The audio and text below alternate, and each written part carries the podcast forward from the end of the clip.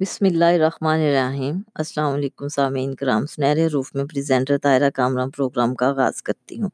بات کا آغاز ہمیشہ کی طرح حضرت واصف علی واصف صاحب کی کتاب کرن کرن سورج کے گولڈن ورڈ سے کرتی ہوں۔ آئیے پروگرام کا آغاز کرتے ہیں۔ زندگی کی کامیابی کا فیصلہ زندگی کے اختتام پر ہی ہو سکتا ہے۔ سب سے زیادہ خطرناک دشمن وہ انسان ہے جو مسافر سے ذوق سفر چھین لے۔ غریبوں میں دولت تقسیم کر دینا نیکی ہے، امیروں سے دولت چھین لینا گناہ۔ ایک اندازے سے دیکھا جائے تو گناہ ایک بیماری ہے، دوسرے انداز سے دیکھیں تو بیماری ایک گناہ ہے۔ اپنی زندگی میں ہم جتنے دل راضی کریں، اتنے ہی ہماری قبر میں چراغ جلیں گے۔ ہماری نیکیاں ہمارے مزار روشن کرتی ہیں، سخی کی سخاوت اس کی اپنی قبر کا دیا ہے۔ ہماری اپنی صفات ہی ہمارے ہمارے مرکت کو خوشبودار بناتی ہیں۔ زندگی کے بعد کام آنے والے چراغ زندگی میں ہی جلائے جاتے ہیں، کوئی نیکی رائے گا نہیں جا سکتی۔ اللہ سے وہ چیز مانگیں جو اللہ کی راہ میں خرچ کرتے وقت دقت نہ ہو۔ اللہ سے مانگی ہوئی نعمت اللہ کے لیے وقف ہی رہنے دیں چاہے وہ زندگی ہی کیوں نہ ہو۔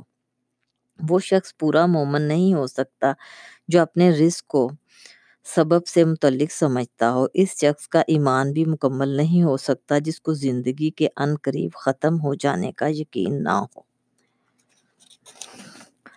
جو انسان اس تقسیم پر راضی ہے، جو اللہ نے اس کے مقدر میں کی ہے، وہ اللہ پر راضی ہوتا ہے۔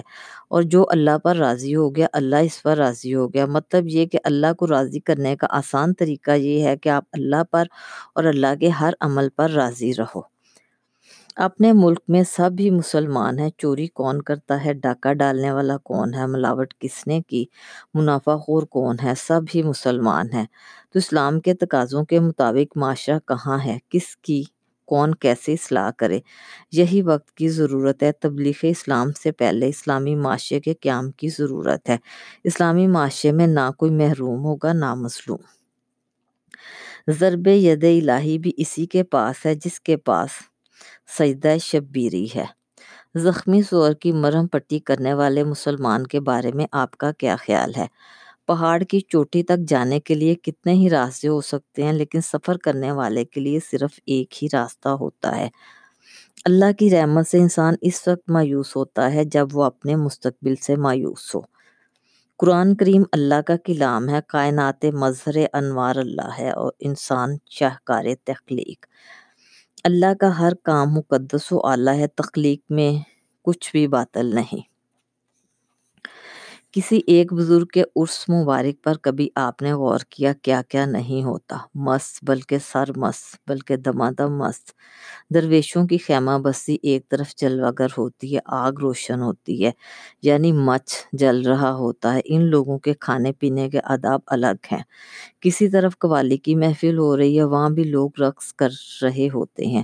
قوالوں پر روپے نشاور ہو رہے ہوتے ہیں۔ اسی بزرگ کے نام پر جس کا عرس منایا جا رہا ہوتا ہے۔ کسی طرف دودھ کی سبیلیں ہوتی ہیں، یہ دودھ ملاوٹ سے پاک ہوتا ہے۔ کچھ لوگ ڈھول پر دھمال کا مظاہرہ کر رہے ہوتے ہیں۔ نعت خانی ہوتی ہے، مٹھائیاں بکتی ہیں، دکانیں سجائی جاتی ہیں۔ بچوں کے جھولے، تھیٹر سنیماؤں کے اضافی شو۔ اب آپ ہی اندازہ کریں اس بزرگ پر کیا گزرتی ہے جس نے اللہ کی یاد کا چراغ جلایا تھا۔ بزرگوں سے نسبت کا اظہار ان کے نقش قدم پر چل کر ہونا چاہیے۔ حضرت مخدوم علی حجویری رحمۃ اللہ علیہ لاہور میں کسی بزرگ کے مزار پر حاضر نہیں ہوئے تھے۔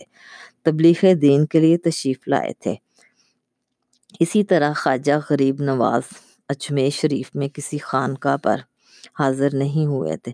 کسی مشن پر تشریف لائے تھے۔ ہمیں غور کرنا چاہیے اس بات کی وضاحت اپنے اپنے شیوخ سے لی جائے۔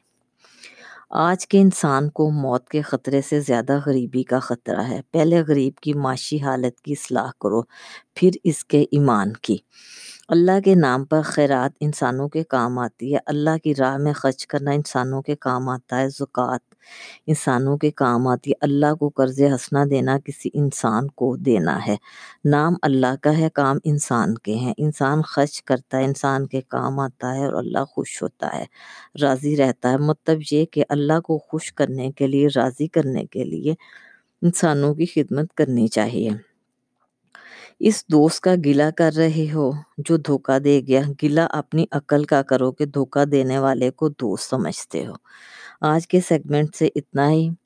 گفتگو کا یہ سلسلہ جاری و ساری رہے گا۔ خوش رہیں، آباد رہیں۔ اللہ حافظ۔